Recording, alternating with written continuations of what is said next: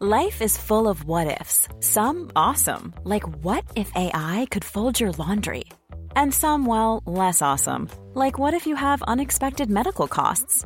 United Healthcare can help get you covered with Health Protector Guard fixed indemnity insurance plans. They supplement your primary plan to help you manage out of pocket costs. No deductibles, no enrollment periods, and especially no more what ifs. Visit uh1.com to find the Health Protector Guard plan for you.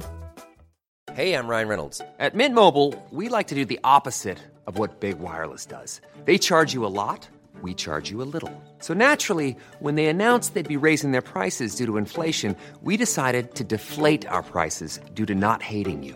That's right. We're cutting the price of Mint Unlimited from $30 a month to just $15 a month. Give it a try at mintmobile.com slash switch. $45 upfront for three months plus taxes and fees. Promo rate for new customers for limited time. Unlimited more than 40 gigabytes per month. Slows. Full terms at mintmobile.com.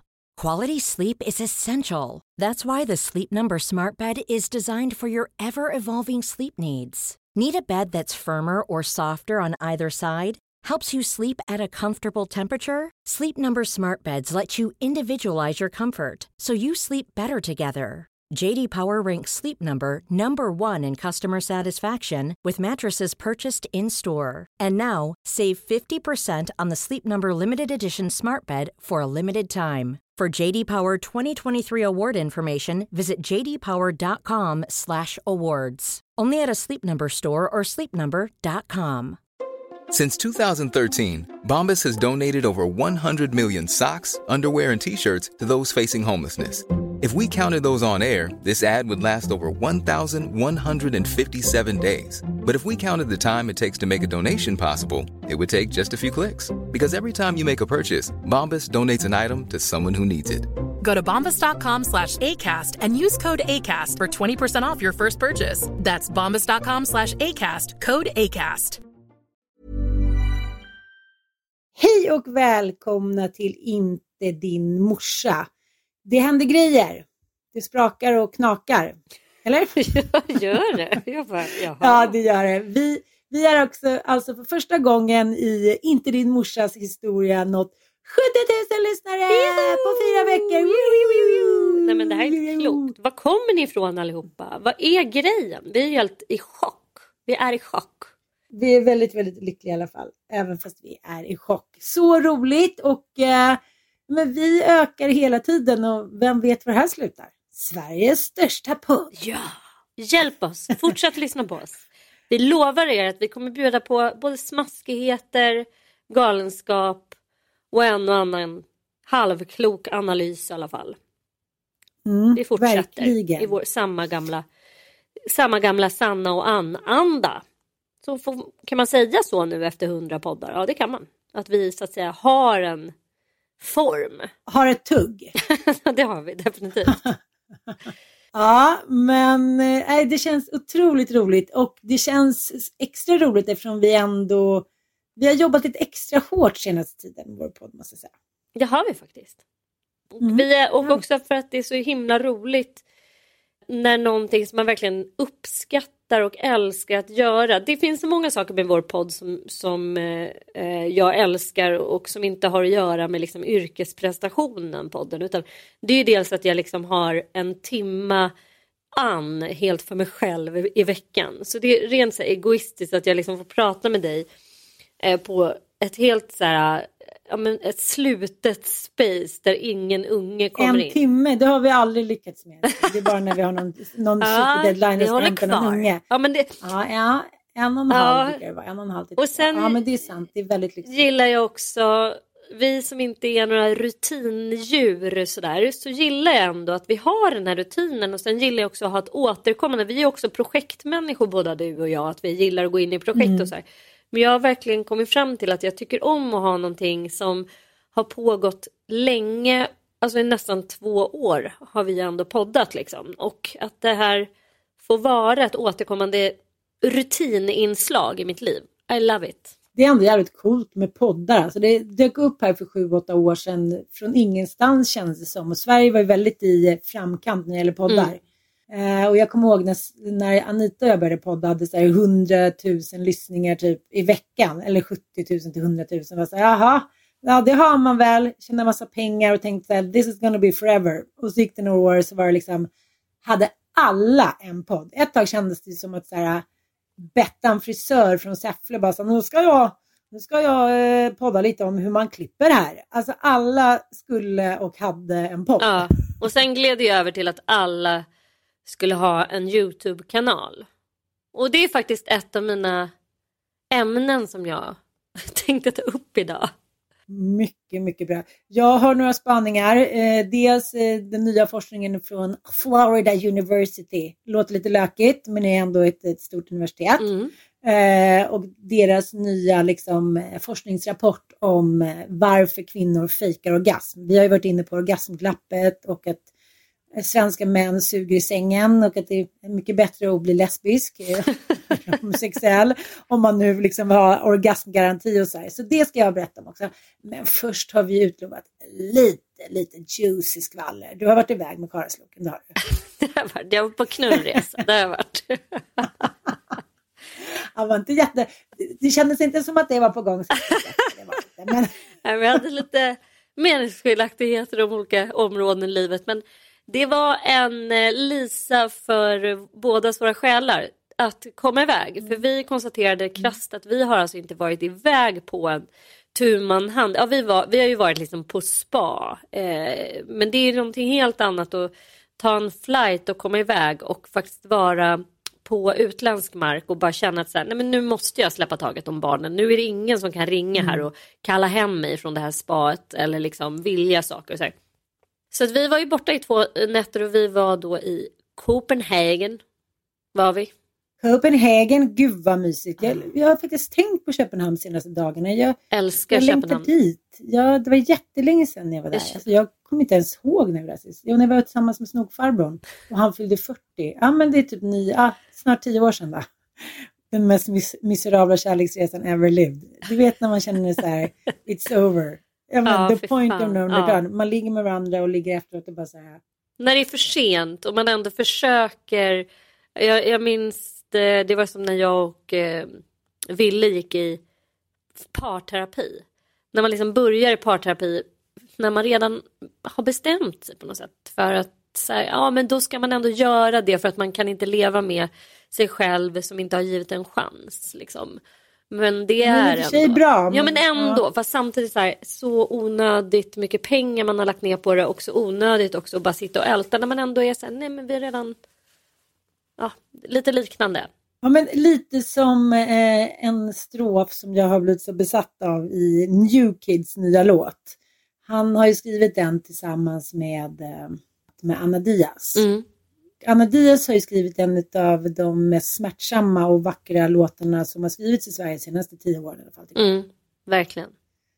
Ja, när hon skriver om sitt uppbrott. Och, Kan vi, kan vi eh, lyssna några sekunder på den låten? Och så kan ni Ja. poddlyssnare som inte fäller en tår här.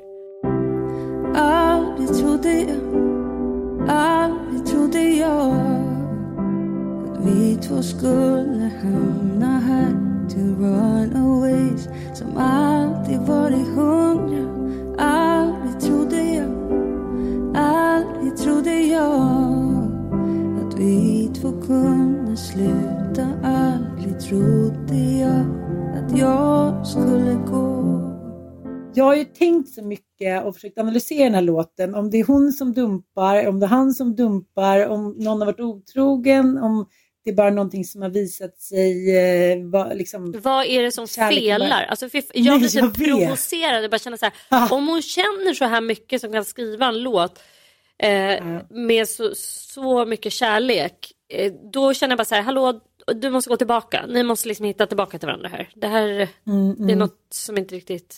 Det är något som inte stämmer och jag har liksom lusläst internetet efter eh, orsaken till deras uppbrott. Men this is it. Och när hon spelade in den här låten så gick hon in och så sa hon så här, det blir bara en tagning för det är det jag kommer mäkta med. Mm. Ja, men lite som du sa i förra podden att Sigge och Alex sa att här, det är någonting originellt med din pappa Uffe Tuffe Räka, att han skriver och sjunger i stunden. Mm. Det känns aldrig så här, det är därför hans låtar och böcker och tavlor förmodligen också har en sån otrolig nerv. För att när det sker så eh, då skapar han i konsten och det är ju väldigt svårt. Just på grund av att det är jävligt smärtsamt att skriva om saker när såret är öppet och blöder. Mm. Liksom. Och eh, det gjorde hon med den här låten och sen sa hon till sina kompisar som var producenter och mixare så här, jag kommer sitta bortvänd från er och jag kommer bara sjunga den här versionen en gång. Så att det inte är så här, okej, Fleetwood Mac, 69, vi kör samma riff 263 gånger tills alla liksom ligger med en kanin i armen och, och liksom bönar och ber om mercy. Utan så här, hon sa, det blir en tagning och jag kommer stå bortvänd från er. Så här. Och, och nu har ju hon skrivit en ny låt tillsammans med New Kid, som jag också älskar, som handlar om ett par som, eh, som är på väg ifrån varandra och känner så här, wow, vad händer? Eh, Vi är på väg från varandra, men vi vill inte det. Liksom. Mm. Och då ska vi lyssna lite på den nu. Vi går ut på middag, säger något ibland Men vi lyssnar mest på alla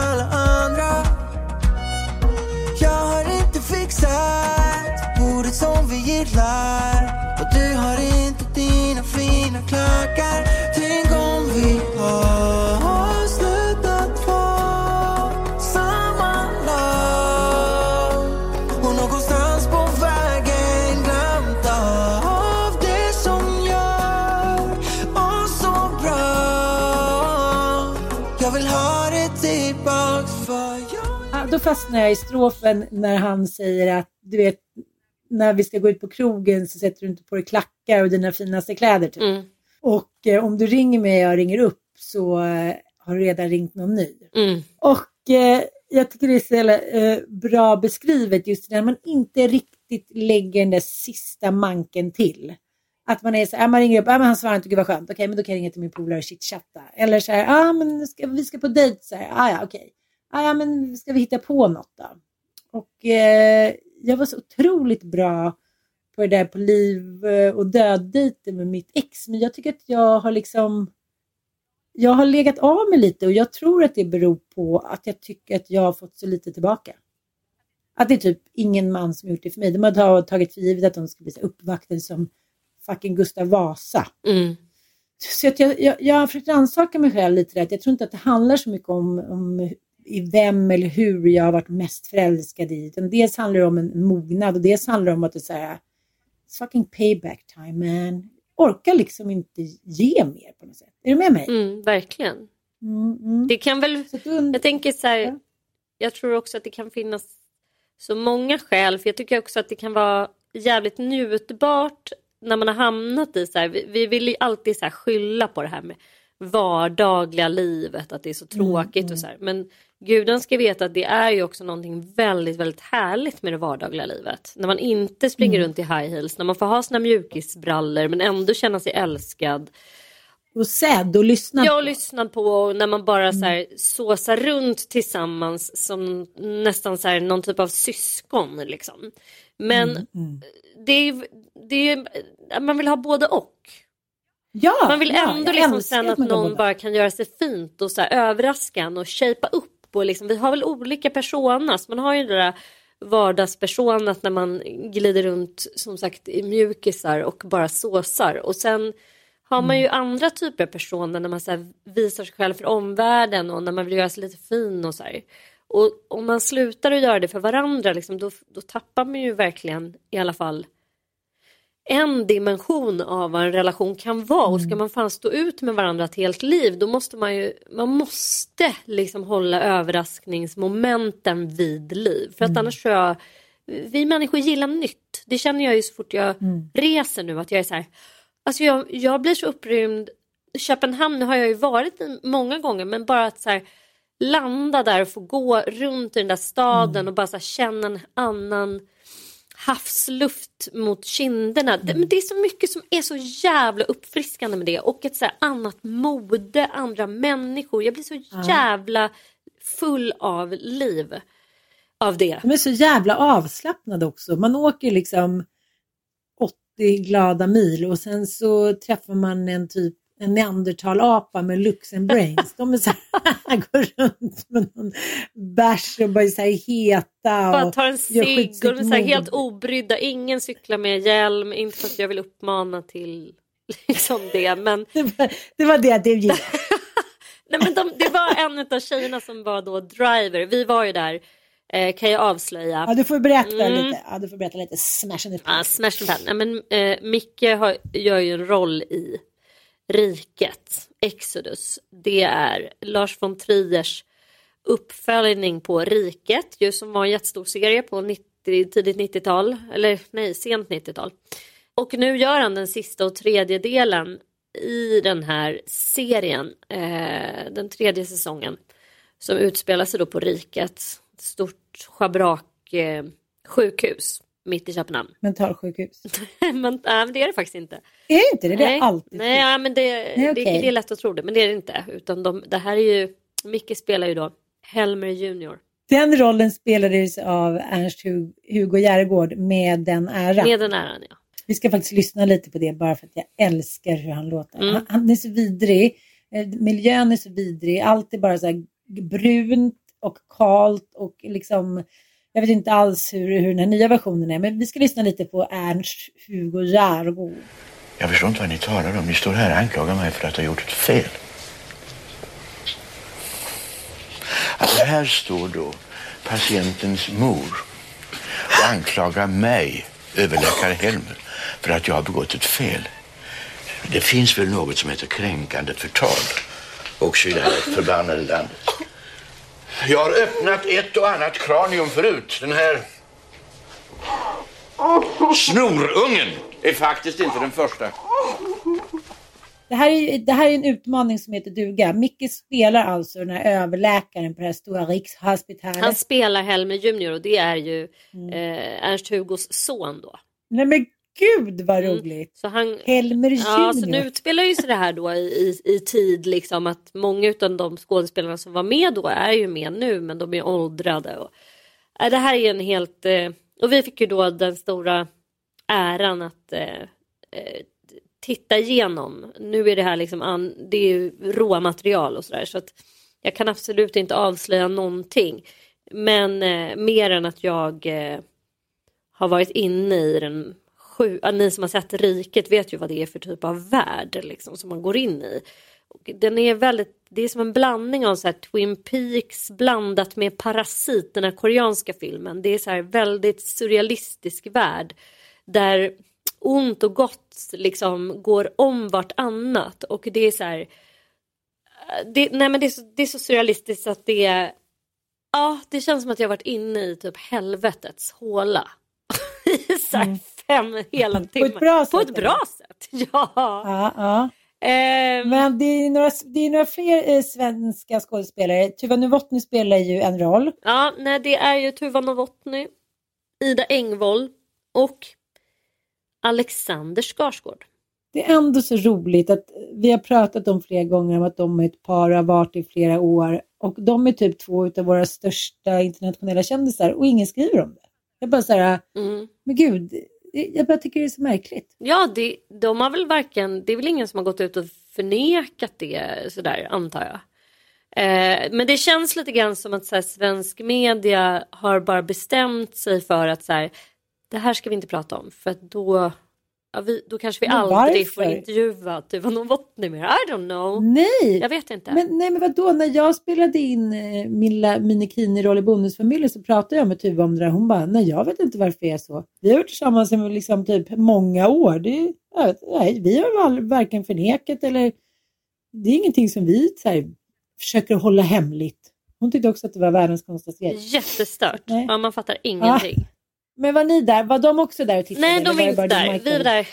Alena och Micke gjorde det efter synk när man plockar upp ljud liksom, som inte har gått in ordentligt och när man gör om det och sådär.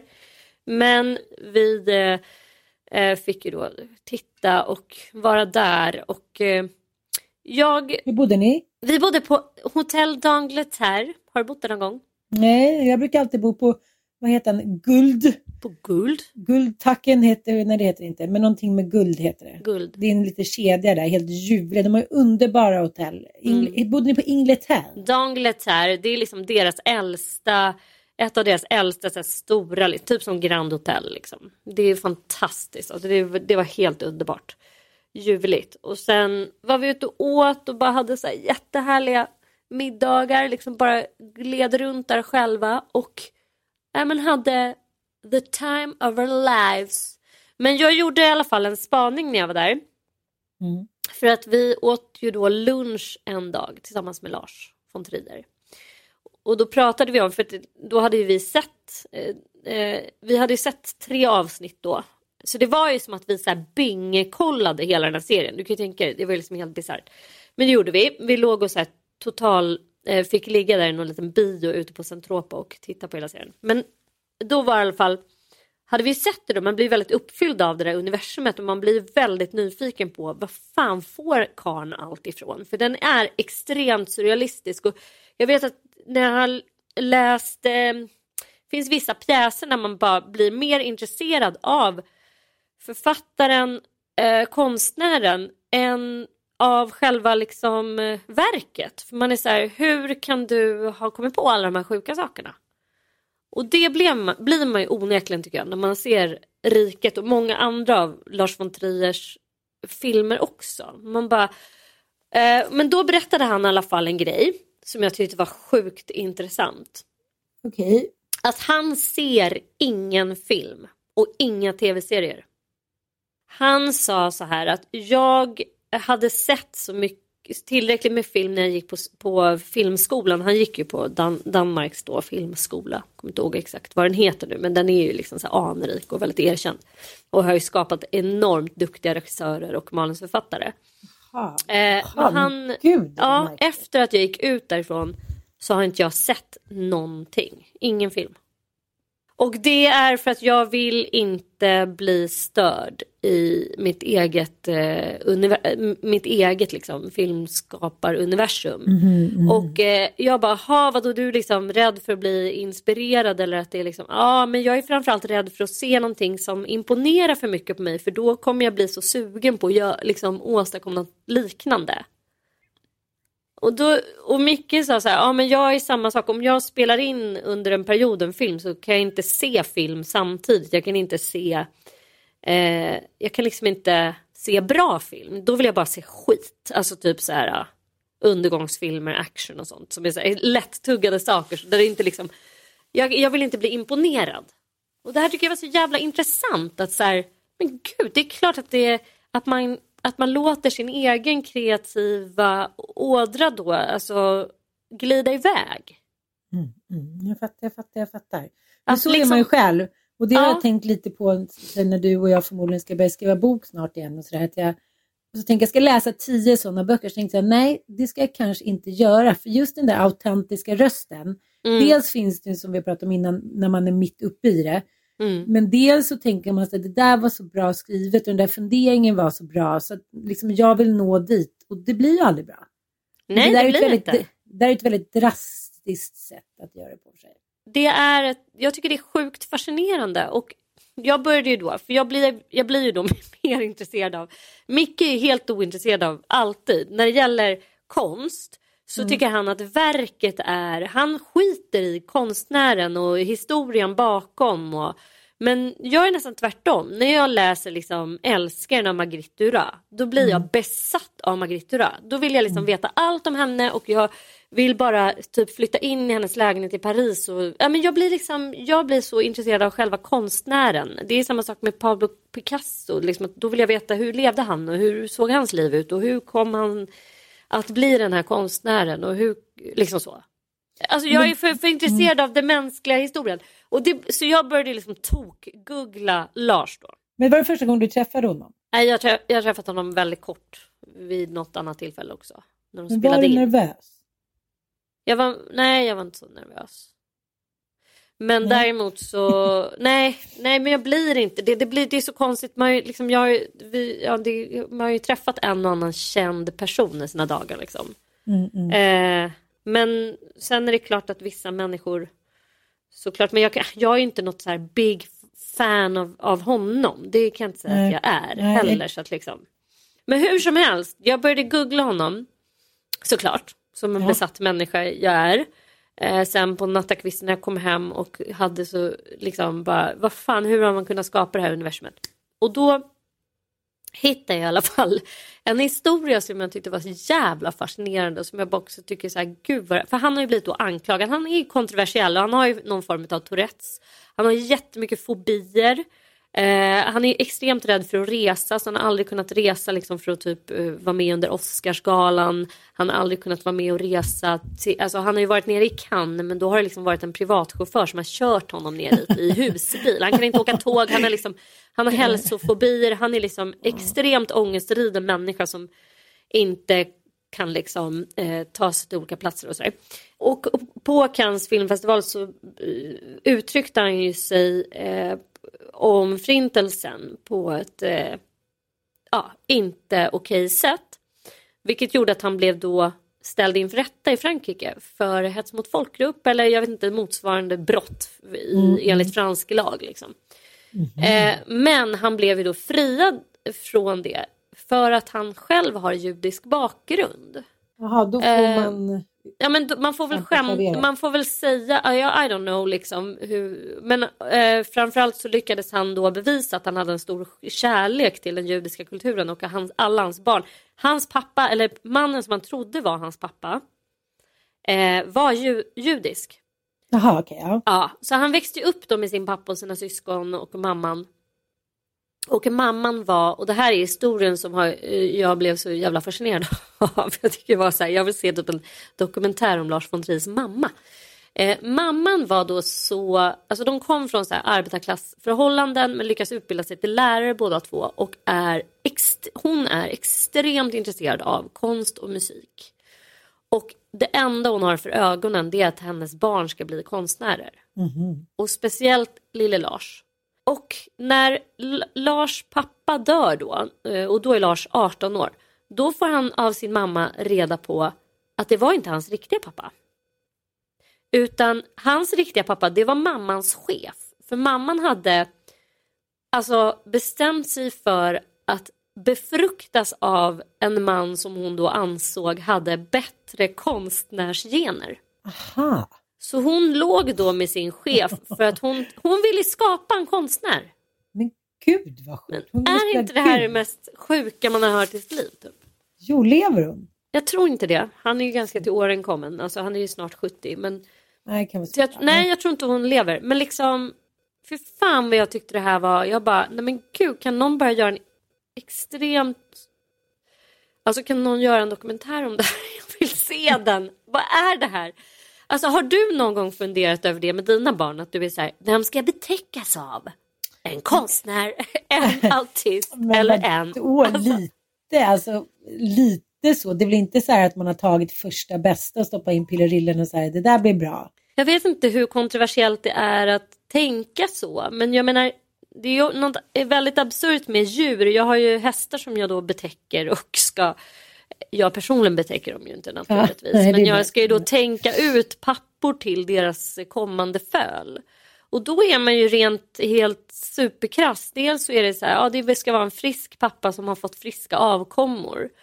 Det är typ det viktigaste och sen är det ju såklart prestationerna och sen är det psyket. Att man vill gärna ha en en trevlig liksom, avkomma då. Och det här är man ju helt övertygad om att det här går ju arv och det vet man liksom. Och det gäller ju hund, i hund och kattavel också. Tydligen inte.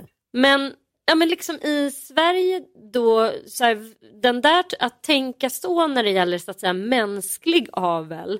Det är ju att närma sig rasbiologi, det är att närma sig väldigt otäcka uttryck för selektion som vi har helt och hållet, alltså så här, vi vill inte ens go there. Samtidigt så lever vi i ett samhälle nu där man gör fosterdiagnostik och man kollar upp gener och så här.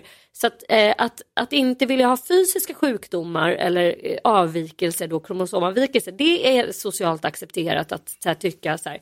Men när man börjar prata om egenskaper och eh, psykologiska egenskaper, då är det, liksom, det är fortfarande tabu skulle jag säga.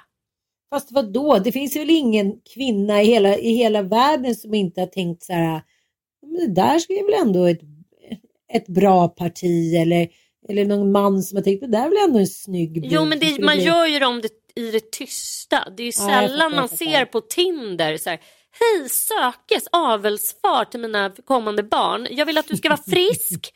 Kan du lämna ett sundhetsintyg också? Jag vill gärna veta att du inte har några diagnoser. Jag vill inte veta och så vidare. Det är ja, klart det inte... benstomma.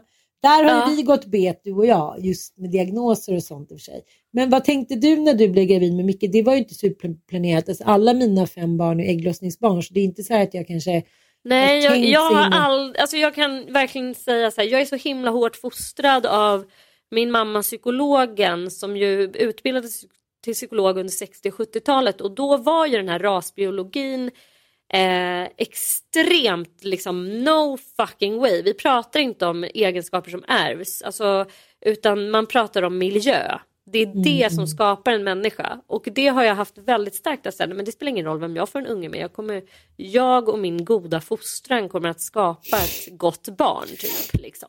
och det är klart att det, det eh, alltså, man vet ju än idag inte vad som är eh, viktigast. Om det är en god fostran eller om det bara är generna. Även om man vet att vissa gener så att säga. Men egenskaper och eh, personlighet och vad är vad liksom. Det här är ju en skitspännande diskussion. Men nej, jag har, jag har inte funderat. Men däremot så var det ju en sjukt stor sorg för mig när jag insåg att Micke fick ju bipolär diagnos efter att vi hade fått våra första tre barn. Och så fick ju mamma samtidigt di- sin diagnos då. Och man vet ju att bipolär sjukdom är väldigt ärftligt. Ni kan inte ha fått era första tre barn. Du hade ditt första barn och hade ni två tillsammans. Fox Nej, är våra första fyra. två barn. Mm, Ja, våra ja. första två barn. Ja. Ert hemliga barn som ni har. De har varit hemliga som jag har gömt ner i källaren. Men, men, men det, det tyckte du var jobbigt? Ja, jag tyckte det var skitjobbigt. Jag tyckte att det var, nej jag tyckte det var jättesorgligt att jag, så här, gud, hade jag kunnat undvika. Kommer du ihåg att vi hade med i Djävulsdansen 2? Så hade vi med Åsa vars eh, brorsa eh, hade utvecklat schizofreni. Just det, ja, Och hon var, är en av Sveriges främsta forskare. Ja, Åsa Goiken. Och hon är ju fantastisk. Hon forskar ju på läkemedel kring schizofreni. Och är En barnbok om, om, om hjärnan också, schizofreni. Ja, kan rekommenderas. Och, Ja. och hon åker land och rike runt och föreläser och döda fördomar. Och, ja, hon, hon är fantastisk. Men hon har ju valt att avstå barn av det skälet att hon inte vill nedärva schizofreni till, i, till eh, fler kommande generationer. Och hennes bror har ju inte några barn heller. Och jag kommer ihåg att jag tyckte det där var så jävla sjukt. Att, Jag tycker jag med. va? Jävligt provocerande. Eh. Okej, men då kan ingen föda barn då? Ja, eller då ska vi här, ska vi rekommendera alla som har då bipolär sjukdom och typ schizofreni att inte skaffa barn. För det gjorde man ju. Alltså man steriliser, tvångssteriliserade ju patienter ja. som hade de här diagnoserna på Mm, fram till 1960-talet. Och Britney Och det känner man så här, men gud, are we coming there? Ja, men det, det är liksom helt rubbat att man ens funderar i de banorna. Mm. Men samtidigt så kan jag förstå det, för det är liksom ingen, det är ingen lätt, det är ingen barnlek att, att leva med bipolär sjukdom. Så, Nej, så nej. kan man väl säga. Och det är, alltså skulle något av mina barn, det är klart att jag hittade olika sätt att hantera det där. Att så här, ja, det, om det är något, eh, någon familj där en bipolär unge ska födas eller ett bipolärt liksom, en person ska få komma till så är det hit. Ja. Där vi har kunskapen och där vi vet liksom vad det, vi har att dela med och där vi kan liksom ha en, en acceptans och skapa liksom bästa möjliga förutsättningar för det här barnet att ha så bra liv som möjligt. Men samtidigt så är det ju såklart jättejobbigt att ha den sjukdomen som är kronisk. Men, men det är också så här, att när man pratar om vid middagsbordet, som när jag var hemma hos er häromdagen, så skulle jag ju då visa Micke eh, min eh, könskorrigering. tänkte jag säga. Det hade i och för sig varit coolt. Det hade Det hade varit kul. kul. Ja, jag hade gärna haft en, en liten Noppedoni. Ja, hur att jag skulle visa då min förlossningsskada och då trodde han först att jag skulle visa en riktig bild. Så, äh, det, det, där, det där vill jag inte se liksom. Men så skulle jag då visa då ja, rikthår, alltså den här muskeln då via en liten bild då som jag hade, en ritad bild. Och då sa han så här, ja men gud, frågan är om inte Söderlund här också är bipolära. Hon berättar ju saker som jag inte vill veta. Eller som jag inte bett om att få veta. Och så när jag gick där, så, därifrån så var det så här, jaha, är det ett tecken på bipolaritet? Att man säger, du vet, för sig kommer människor. Så, ah, ska jag berätta det här? Alltså, någon form av gränslöshet i och för sig. Jag tyckte bara att det var Mm. roligt att man säger, ja, alla har vi våra sätt att tackla någonting som bara till framför liksom 20 år sedan var någonting som skulle gömmas undan nästan och var tabu. Så att, Ja, det är jävligt spännande. Nu kommer vi jättelångt ifrån det här. Vi har så mycket Nej, kvar vi att kommer prata inte om. nu. Ja, vi Nej, men vi är, vi är tillbaka, jag ska binda ihop den här säcken. Och, Mm. för det, jag tycker det var extremt fascinerande att hon såg liksom konstnärlighet. Medan idag tror jag att många skulle se på honom mer på hans diagnoser. För Mm, han har inte haft ett, alltså Lars von Trier har inte haft ett enkelt liv. Alltså han har inte haft ett lätt liv och han är inte en kille som jag skulle säga mår toppen bra.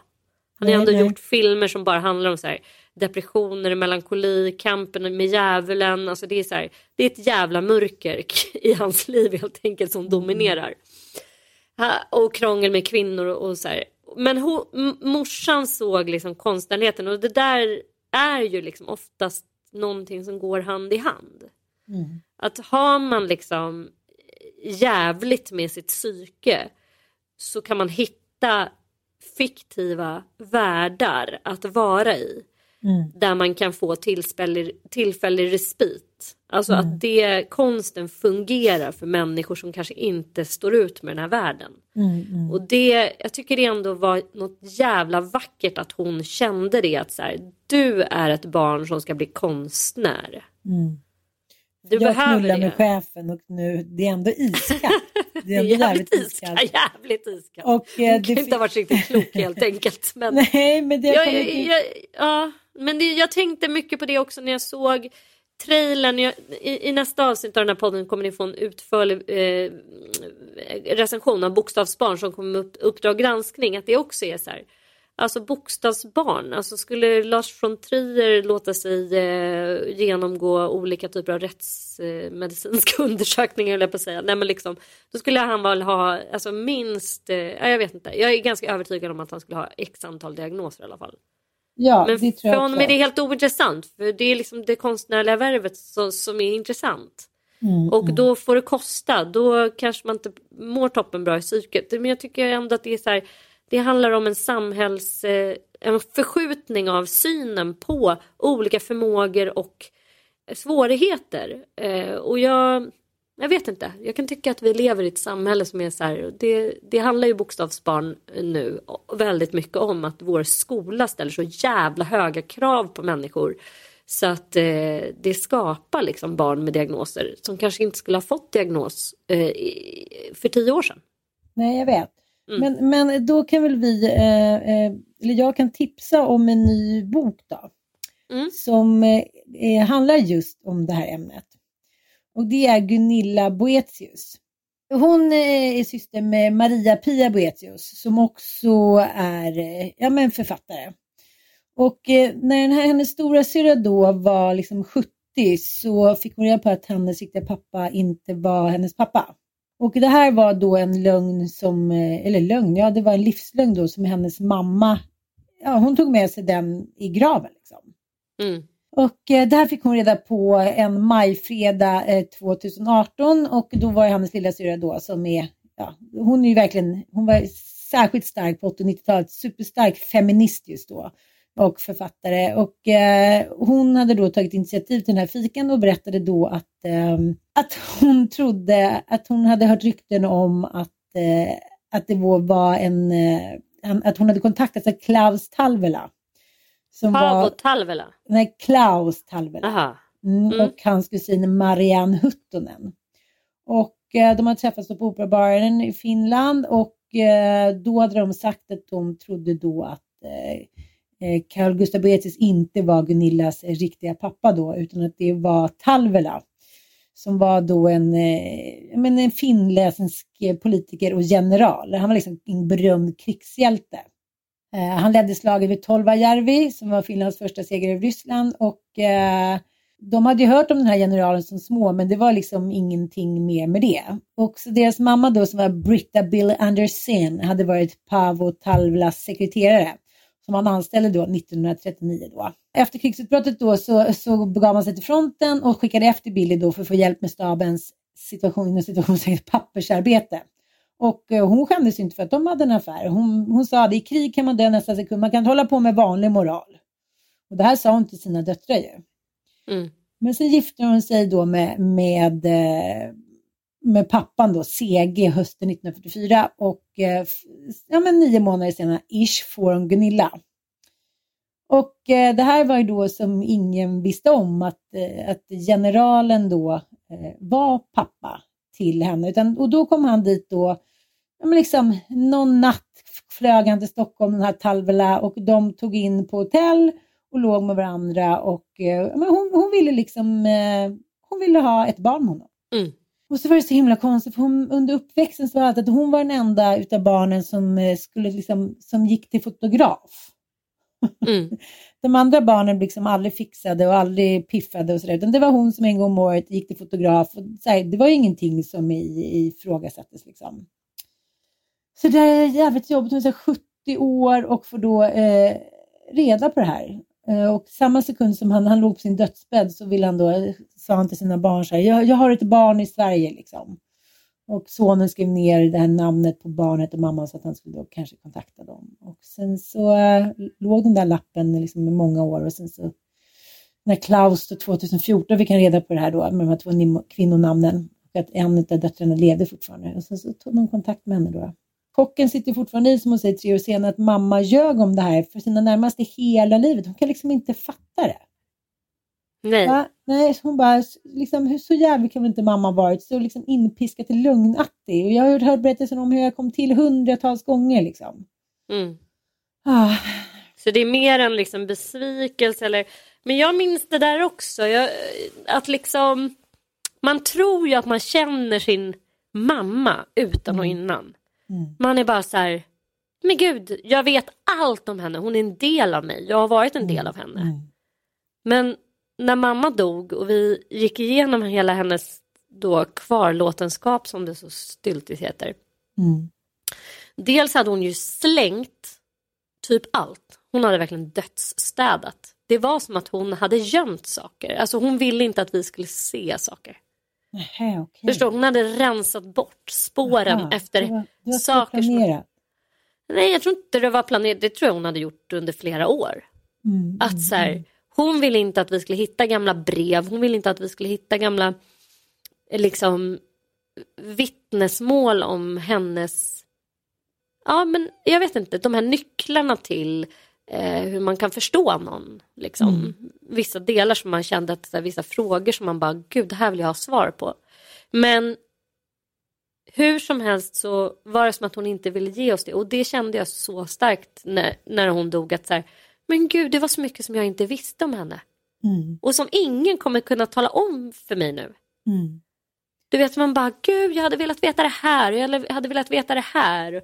Kan ju vara fullkomligt ovidkommande information för andra människor. Så det, och det är ändå så här, nej, det följde med henne i graven och att jag tror att alla människor har vissa hemligheter som man kanske inte vill dela med sig ens till sina barn. Någonsin. Ja, men det tror jag också. Men det är bara det att eh, det, är så lögner som alla delar. Då hade, ofta på middagar så berättade hennes mamma om då. Så här, ja, jag, kommer, jag ska berä- berätta hur du blev till. Då. Det var liksom en så här, lite partyanekdot. Och att, att hon säger, jag måste väl se om det sexuella skulle fungera innan bröllopet. Mm. Eh, Eftersom hon var ju redan på smällen då och tänkte liksom, ja.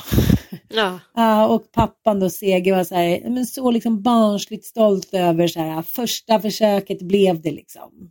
Och hon kände sig så stolt och, och sen så kom hon ihåg att, att hon blev liksom förfördelad när det gäller materiella saker. Hon fick inte fina, så lika fina kläder som sina syskon och hon liksom fattade aldrig riktigt det där. Men sen så kom hon att tänka på att mamman kanske undermedvetet eller medvetet tänkte att det här är ju inte Segers riktiga barn så då kanske inte jag ska slösa så mycket av hans pengar. Ah.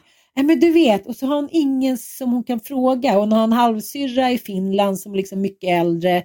Men det, det är så här, jag kan fatta den där känslan och det behöver inte just vara att det handlar om DNA. Det kan vara någon som tar någonting ifrån en mot ens vilja. Och det känns som att man så här, någon har tagit ifrån en en del av ens liv fast man tycker att på ytan att det känns jävligt materialistiskt och ja, men som hon säger, Gunilla då, att ja, men alla säger till mig att du hade ett jättevarmt och kärleksfullt liksom, förhållande till din pappa som du trodde och det kan väl inte någon ta ifrån dig. Men jag förstår ändå den här känslan, så här, jag hörde inte till och nu har jag gått ett helt Mm. långt liv och du gav mig inte ens chansen Mm. att få välja. Så där var det ju med min bästa kompis eh, mamma eh, fick ju reda på att hon hade en annan pappa och det var ju långt upp, alltså i, när, det här var ju liksom när vi var 15-16 år. För då var det någon av hennes halvsyskon som hörde av sig till henne. Men det var också så att hon levde ju i sån stark tro att hon hade eh, sin då pappa, men det var inte det. Och mamman tog ändå med henne ut på bilturer med en man. Och det var ju såklart hennes chef. Det var, alltså hon hade ju fått barn med chefen då. Och lät eh, honom träffa henne när hon var liten. Mm. Så hon minns ju de här bilturerna med mammans chef men hon hade aldrig kopplat att det var liksom någonting odd eller konstigt med det. Då åkte de ut och pippade loss lite i bilen? Typ, Nej det, det gjorde Nej. de inte utan det var bara att han ville träffa henne tror jag. Eh, Då åkte hon med som förkläde? Liksom. Nej nej utan barnet, alltså han ville träffa sitt eget barn. Jaha. Mm.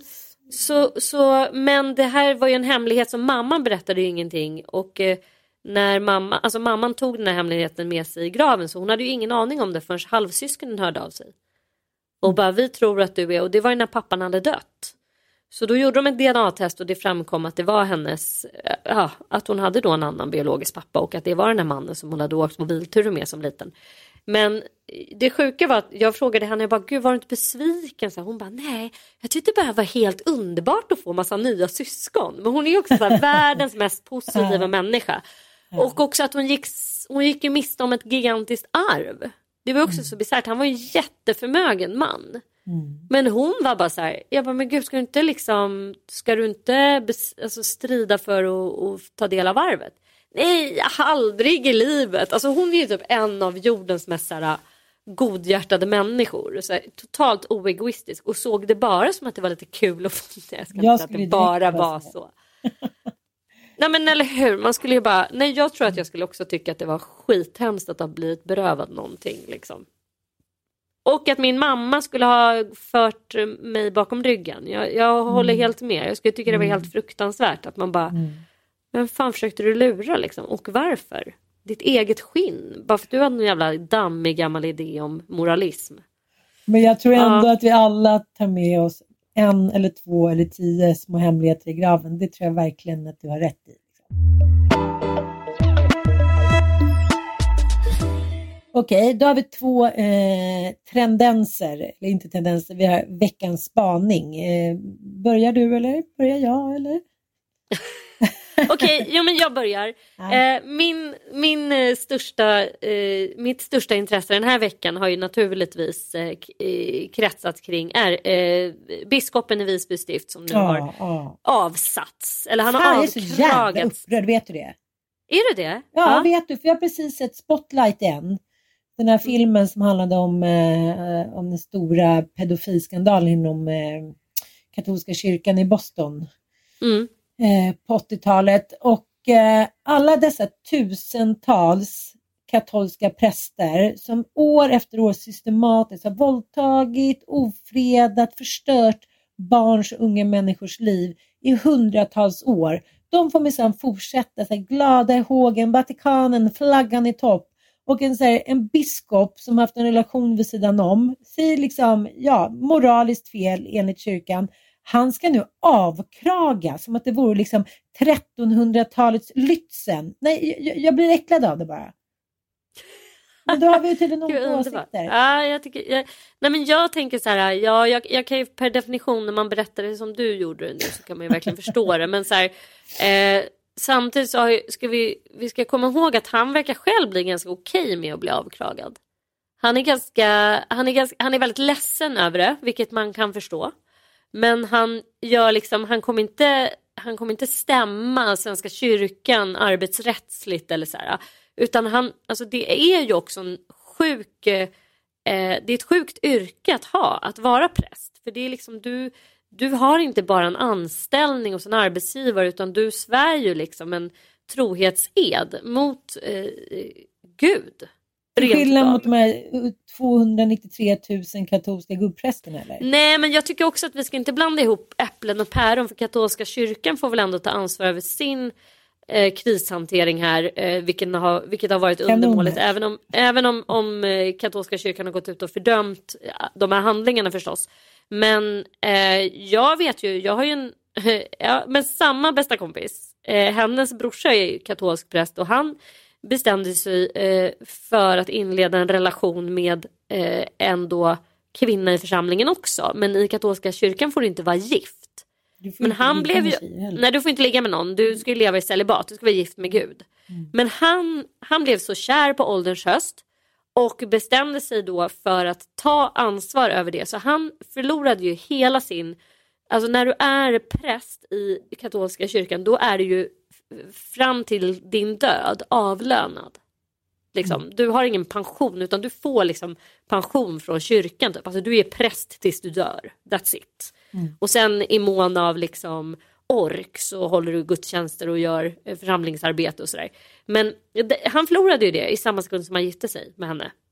Så han blev ju han blev också då, inte avkragad tror jag, men han blev i alla fall av med sitt uppdrag. För han, Du han måste valde liksom. ju ändå säga att du älskar och så här, ryser av både lust och eh, rädsla när du hör uttrycket avkraga i Svenska kyrkan 2022. Det är nästan Jo, ja, barockt. ja. Nej, men det är klart att man börjar tänka på horpallar och fan och hans moster. Liksom. Men grejen är den att jag, jag tycker ändå någonstans att så här, eh, jag skiter i, hade han varit en helt vanlig så här, busschaufför på SL så är det klart att ingen hade brytt sig. Hade det varit Sve- Sveriges statsminister så är det också så här. Men där började vi också så här, kommer ni ihåg, kommer ni ihåg den här vem fan var det? Sven-Otto Littorin? Var det inte han som hade en affär med någon? Liksom? Fredrik Reinfeldt hade ju också det. Liksom. Eller det kanske han inte Ljugen. hade en affär. Men liksom så ja, och där börjar vi tycka att det är så här, nej, nej, det är inte okej liksom. Men att en fucking biskop liksom, och det är också så här att äktenskapet är ju instiftat av Gud, det är ett heligt sakrament eh, och det är ålagt vissa eh, moraliska liksom, principer som Gud har bestämt och då är det ju såklart jävligt sjukt att han är så här, inleder en relation med en församlingsanställd eh, och går bakom ryggen på sin familj under ganska lång tid. Alltså vi snackar två år var det väl? Mm, mm, det var flera år. Ja, och det och många i församlingen visste om det här och så här. Men Inte kunde man så- inte gjort det snyggare? Kunde man inte så här... Han borde ha skött det där snyggare. Han skulle bara avsagt sig sin biskopsmössa. Han skulle inte bara säga jag ska vara Mössa biskop nu. och vara helig eh, och ha min supermössa och krage och ha makt och liksom eh, så. Eh, och jag ska vara liksom en douchebag mot min familj och så här, ligga runt trots att jag typ försöker kränga på människor det kristna budskapet om trohet i äktenskapet. Alltså nej, det går inte ihop. Han Va? borde liksom, ja, eller så hade han, alltså jag kan väl tänka så här, nu är det ju så här också att Svenska kyrkan, till skillnad från andra församlingar, den är ju liksom, det är inte typ ärkebiskopen som bestämmer över det här, utan det är ju förtroendevalda. Mm, mm, Alltså det är polit, du röstar ju i kyrkovalet, vilket är helt knäppt egentligen. mm. Men det är en demokra- alltså Svenska kyrkan är ju en demokratisk eh, församling liksom, där det är så här förtroendevalda och det är människor som, alltså du, kan, du skulle kunna bli kyrkopolitiker och sitta och, a- och, och, och avgöra i det här ärendet. Så det är ju inte liksom ärkebiskopen som har bestämt det här utan det är ju kyrkans ledning som I mean. består av massa förtroendevalda vanliga Jag sätter människor. på kragen igen. Va? Jag sätter på... Rösta in dig själv. Du, du går in som kyrkopolitiker Ann. Och så bara, ska, kragen ska på, kragen ska på. Det är din egen lilla... Ja, det var min spaning.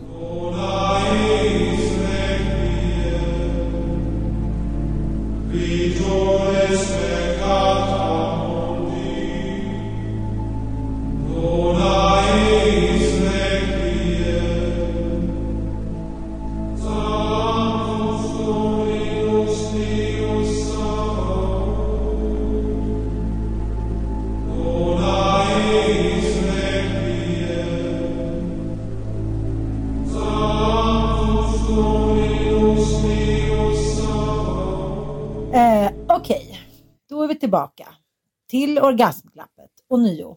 Men eh, det kommer rapporter med jämna mellanrum och eh, just orgasmrapporterna tycker jag har intensifierats de senaste fem åren. Det kommer så här, 2017, 2018, 2019.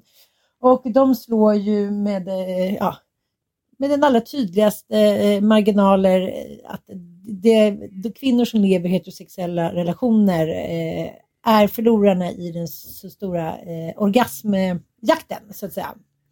Att kvinnor som lever i heterosexuella förhållanden får orgasm cirka 65 procent av gångerna man knullar och männen får typ 89 procent och det får även eh, par som bor, eh, par som bor homosexuella par.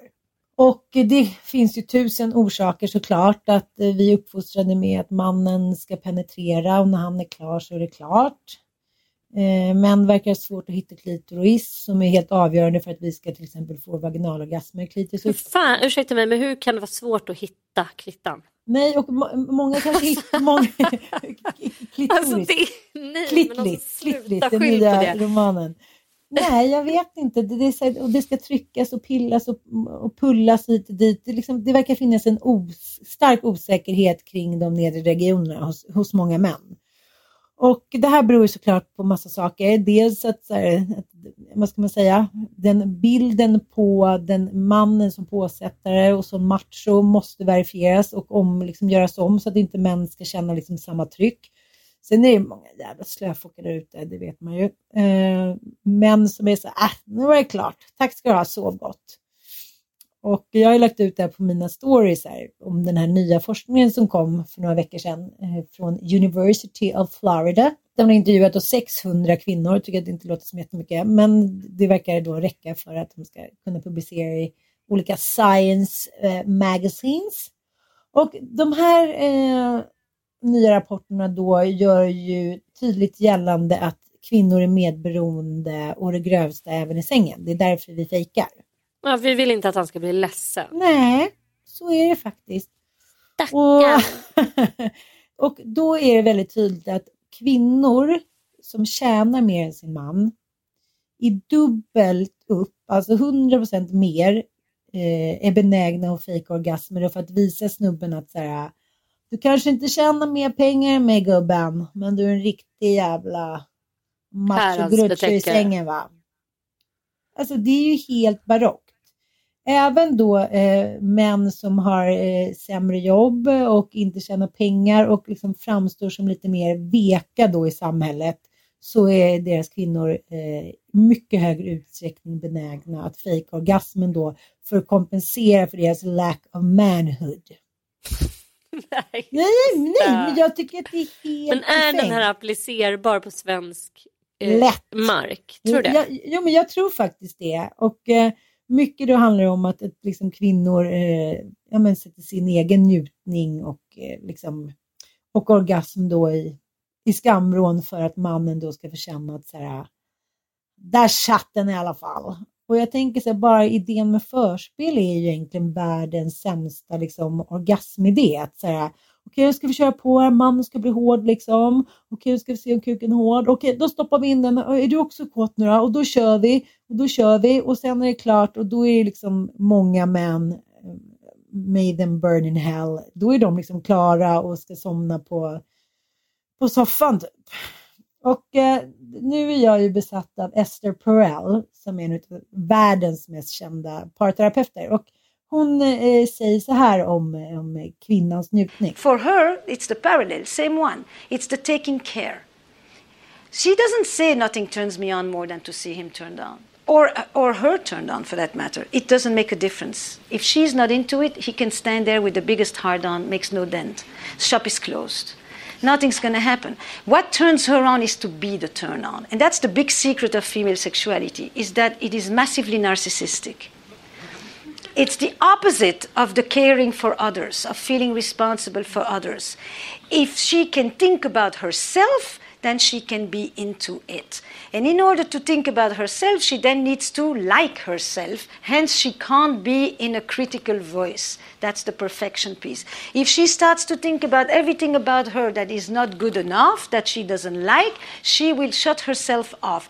Before you ask a woman if she will make love to a man or to another woman, ask a woman if she would make love to herself. If she doesn't want to make love to herself, she won't let anybody else do it either. And that's where the perfection piece comes in. That voice is harder for her to extinguish because it is more self-reflexive than it is for him. Jag tycker att hon har så himla rätt i det där och det återkommer i många så här undersökningar att kvinnor känner så här, du måste ge mig tid. Du måste ge mig liksom eh, tid och komma bort från det som i tusentals år har varit min, eh, min börda. Att så här, alltid finnas där för barnen, alltid se till att alla har mat alltid, och helt plötsligt så, så vill mannen knulla och då ska man vara beredd. Det är liksom, det funkar inte så. Nej, jag håller med. Alltså, jag tänker också att så här, eh, låt oss kalla det ställtid. Alltså, eller akademisk kvart. Men det är, liksom, det är ju någonting, jag försöker säga det till Micka, så här, nej men det, det funkar inte för mig att bara så här, riva av det knapplösa knullet. Alltså, jag får fan inte ut någonting av det nu för tiden. För jag måste ha lite tid på att försätta mig själv i det där sexuella universumet där man kan släppa Mm. allting. Och det är så jävla eh, sällan det finns utrymme för det. Det är precis för man det är hon så här, säger. Ja, jag vet. Och det är, Ja. här, det är det jag tänker att så här, det, det kan man ändå ta försök att ansvar över som bägge parter att skapa möjligheter där, man, där det liksom finns jag vill ha en stressfri fucking eftermiddag. Jag vill inte Ja. att det ska vara så här, nu har vi 40 minuter på oss att göra Ja. det här. För nu sover han där och sen kommer Ja. han vakna och då kommer han komma in. Kom så vi har inte? det här lilla fönstret. Kom du inte och liksom, 50 gånger? Nej. Varför skrek du inte bara rätt ut? Att, och så säger hon en grej som jag tycker är så jävla spännande. Vi ska lyssna på det här. Because she also, you know, she spent so many thousands of years making sure that she doesn't let it be known that she likes it. Because if she likes it, she's going to be slut shamed, whatever the language was for that before. So she has to wrap it in five layers of relatedness to make it clear that she likes it. So she doesn't know what she likes. So all she, all she ends up saying is what she doesn't like. That she knows very well. Oh, the whole. Woo. Okay. Och det här är ju det vi pratade om i förra podden. Mm. Att hur man som kvinna än gör i stort sett så blir det fel. Och det finns en, eh, jag har inte sett filmen så jag vet inte om det är med den, men i boken Utvandrarna eh, så berättar ju, eh, när de har åkt över då Atlanten till USA så blir ju Kristina så jävla sjuk, hon håller på att dö. Mm. Hon måste ju åderlåta så hon svivar, liksom, hon eh, svävar mellan liv och död och då säger läkaren så här, jag skulle inte råda er till att ha något mer samliv, för jag tror inte att du klarar av att bli gravid igen. Mm. Och då säger hon så himla tydligt till Karl-Oskar att så här, om vi inte kan få ha vårt samliv, då har vi ingenting. Jag, jag, jag dör hellre än inte få ha samliv med dig. Mm. Och det är flera liksom, eh, det, det är flera passager där hon då ligger och är så här, ja men bedövande kåt och vill ligga med honom och han säger så här, vi kan inte bli med barn igen, Kristina, det kan vi icke bli. Och hon är så här, hon försöker verkligen tygla sig själv eftersom det inte är fint då att, så här, Guds fruktans barn ska känna så här. Så då säger hon så här, helt plötsligt då ska vi kvinnor eh, från slutet av 60-talet fick kvinnor börja njuta och helt plötsligt ska vi då eh, vara frigjorda, kåta, bla bla bla. Det säger sig självt att innan dess hade vi inget sexliv som någon ens pratade om. Vi var bara till för att rep, liksom, reproducera nästa generation. Mm. Så det är liksom svårt där. Men så säger hon en till grej som du och jag också har pratat om, att så här, avståndet. Vi ska lyssna på det här. You made a great uh, point in your TED talk where you said when you're having when you're looking at your partner very close, it's hard to get that you know that that desire. But when you're doing it kind of at an arm's length, where you're watching them do something well or watching them interact with others, you can kind of rekindle the mystery about them. Did I get? Did I understand that right? See, I was always saying that desire needs space.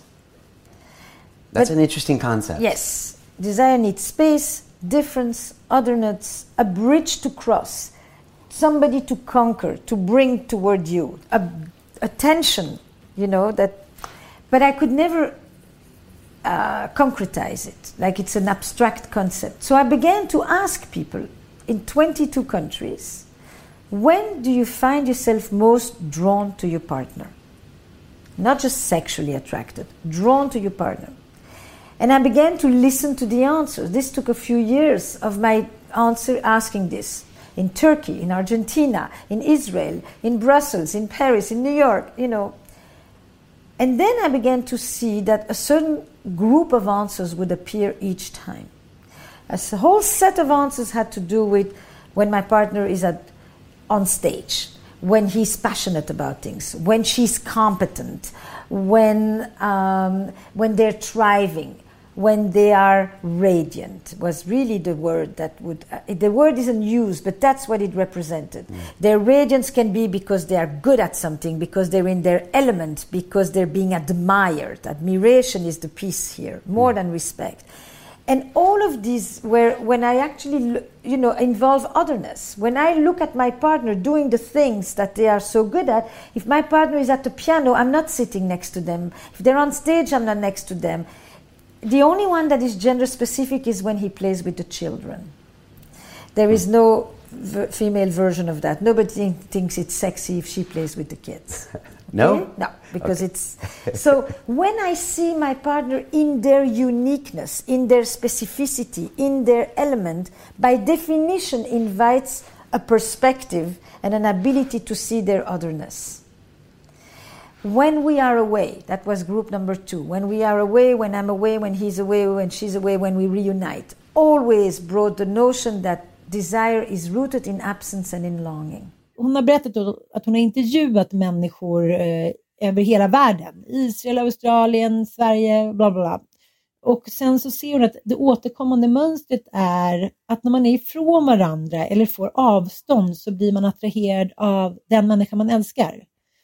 Som till exempel du ser Micke skådespela eller han ser dig rida. Han ser dig i ditt rätta element, någonting som du passionerar dig för. Liksom. Mm. Vi kvinnor ser barnen så här, göra saker med barnen. Det tycker vi är härligt. Det finns inget liknande från männens sida. För de tar tar det för givet. Det är så roligt när hon säger det. Men att när man har det avståndet, när man ser någon utifrån det som inte är just där och då så är det någonting som väcks liv i en. Och du och jag brukar prata om det med geografisk avstånd, att man säger eh, jag har skrivit det som kapitel i min eh, liksom, essäbok, så här, jag älskar honom aldrig så mycket som på avstånd. Att det Mm. finns någonting i det, att när någon annan gör någonting passionerat eller man ser personen att, här, brinna för någonting eller vara bra på någonting så är det ju liksom någonting som växer i en, att man här, blir stolt och då kanske pirrar till lite och bla bla bla. Så jag, jag undrar då när du satt och kollade på Micke här, eh, Subtropa där, kände du då, nej men jag, nu, kan jag, nu blir jag faktiskt lite sugen på honom. Annan miljö geografiskt, han gjorde någonting han är väldigt duktig på. Tycker du att eh, Esther Perels tes stämmer? Absolut. Mm, mm. Alltså det är, jag tror verkligen på så här, alltså jag kommer ihåg att Katarina Janouch eh, skrev det. Hon var ju, tänk att hon var helt försvunnen från så här, eh, hel vår mediala, hon får ju lite grann skylla sig själv som har givit sig in på all, all denna liksom alternativa media. Var Men inte hur- Sveriges mest eh, firade författare för kvinnor? Ja, och hon var en av så här, hon var verkligen ett så stort namn i svensk media. Hon var ju sexualrådgivare då. Det fanns ju alltid en sån i varje kvinnotidning och hon var ju number one i Veckorevyn.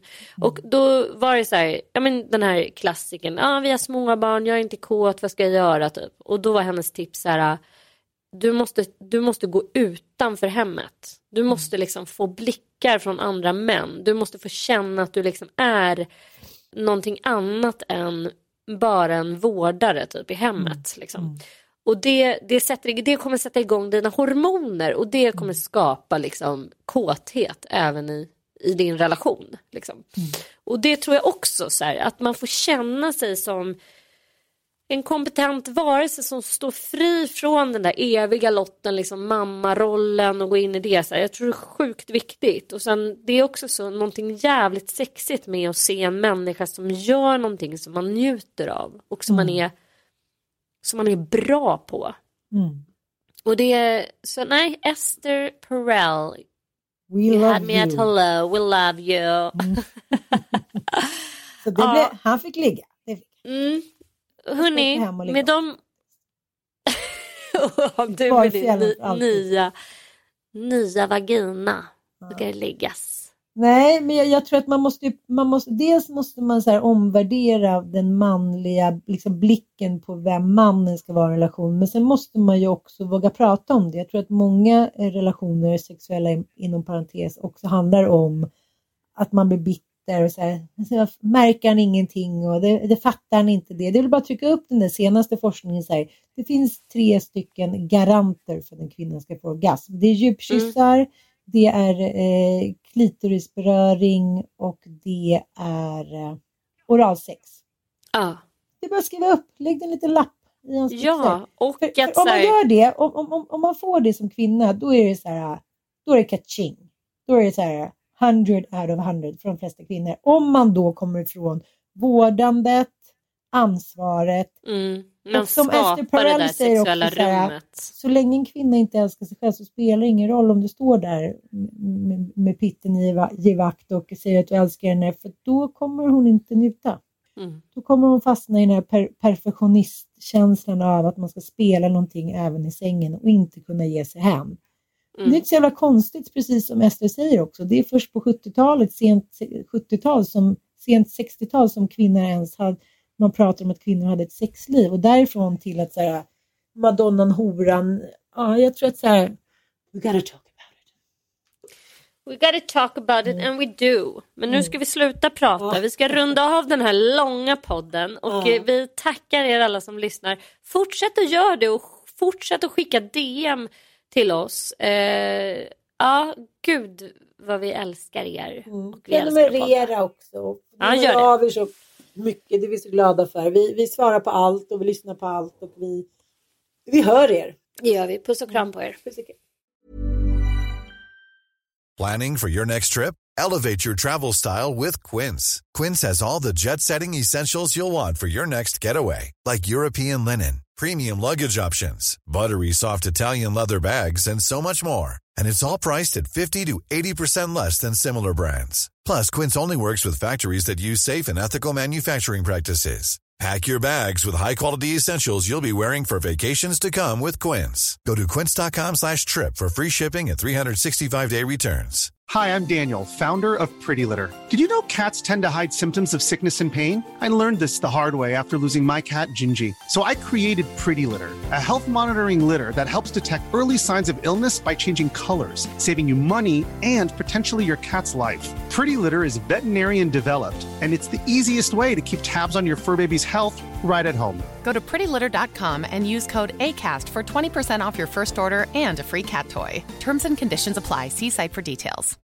Imagine the softest sheets you've ever felt. Now imagine them getting even softer over time. That's what you'll feel with Bowl and Branch's organic cotton sheets. In a recent customer survey, 96% replied that Bowl and Branch sheets get softer with every wash. Start getting your best night's sleep in these sheets that get softer and softer for years to come. Try their sheets with a 30-night guarantee. Plus, get 15% off your first order at bowlandbranch.com. Code BUTTERY. Exclusions apply. See site for details.